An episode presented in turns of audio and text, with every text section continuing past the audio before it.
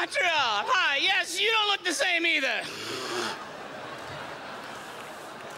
I wish I was super smart genius and I could figure out how to code telephones.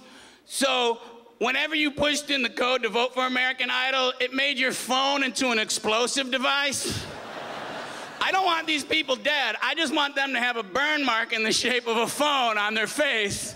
And when I see them coming to, to me, I go, oh, I don't have to talk to you. You voted for American Idol.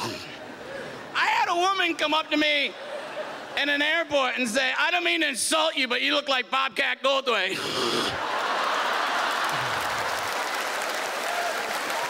I didn't have a thing to say back. I was like, ah.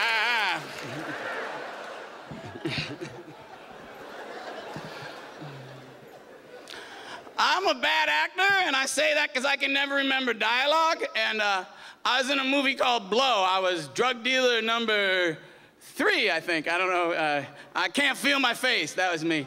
I was really skinny. A guy recognized me. I, you know what's funny? People will go, hey, what were you guys really snorting? Like they're gonna give you real coke on a film set, you know. Take 13, action. Ah!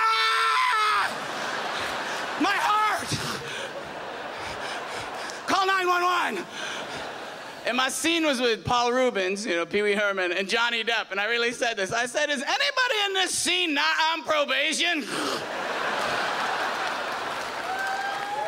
I go, you smashed up a hotel in New York. Were you drunk? And Johnny Depp goes, in my defense, the hotel room made the first move.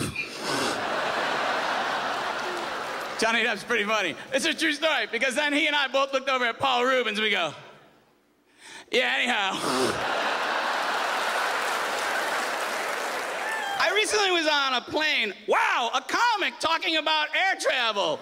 Holy shit, there's a novel approach to stand up. I was on a, a, flight and the engine blew up. And it really, yeah, it was like, I mean, it was more like, there you go, thank you. The engine blew up and, it, and the whole plane started rattling and, and started shooting towards the earth like, if you're really afraid of flying, let me tell you, you will know when you are going to die. Because it was just like, and I thought to myself, I'm not going to freak out until I see what the uh, stewardess are doing, the flight attendants. And I looked, and they were looking out a window, and they turned around, and they were uh, crying. and I really thought I was gonna die. And the, and the pilot came on, and he goes, Hello, ladies and gentlemen, we're gonna land in Cleveland in four to five minutes. There's no reason to be alarmed.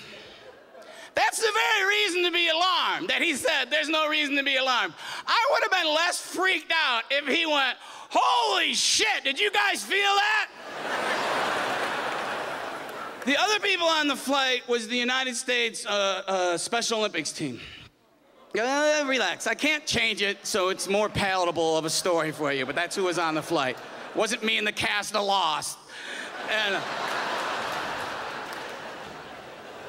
There were 45 men and women, maybe it wasn't them, but they were in red, white, and blue running suits and they had medals on. So if it wasn't the Special Olympics team, it was a really, really big hip hop group with Down syndrome.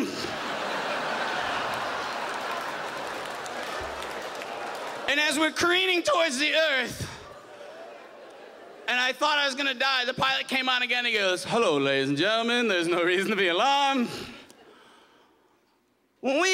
In Cleveland, the runway will be covered entirely with foam, and at the very end of the tarmac meeting us at the runway will be a fire truck.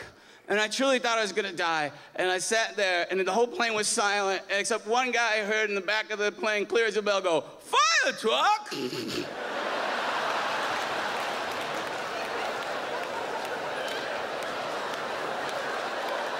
he was excited, there's gonna be a fire truck. Easy for you to be happy, you got a medal. Now, I know some of you work with mentally challenged people, and I know some of you are related to mentally challenged people, but if you don't think they ever say or do anything funny, you're denying that they're human beings, because that was the funniest thing I've ever heard in my life.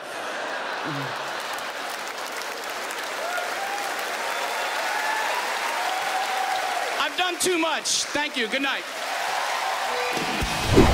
I'm 28 years old and I'm in show business. So, you know, if things go well, my wife hasn't even been born yet. Really, I want to be so rich that when I say, yo, brother, what's up? I'm not saying hello, I'm asking, what are you doing in my neighborhood?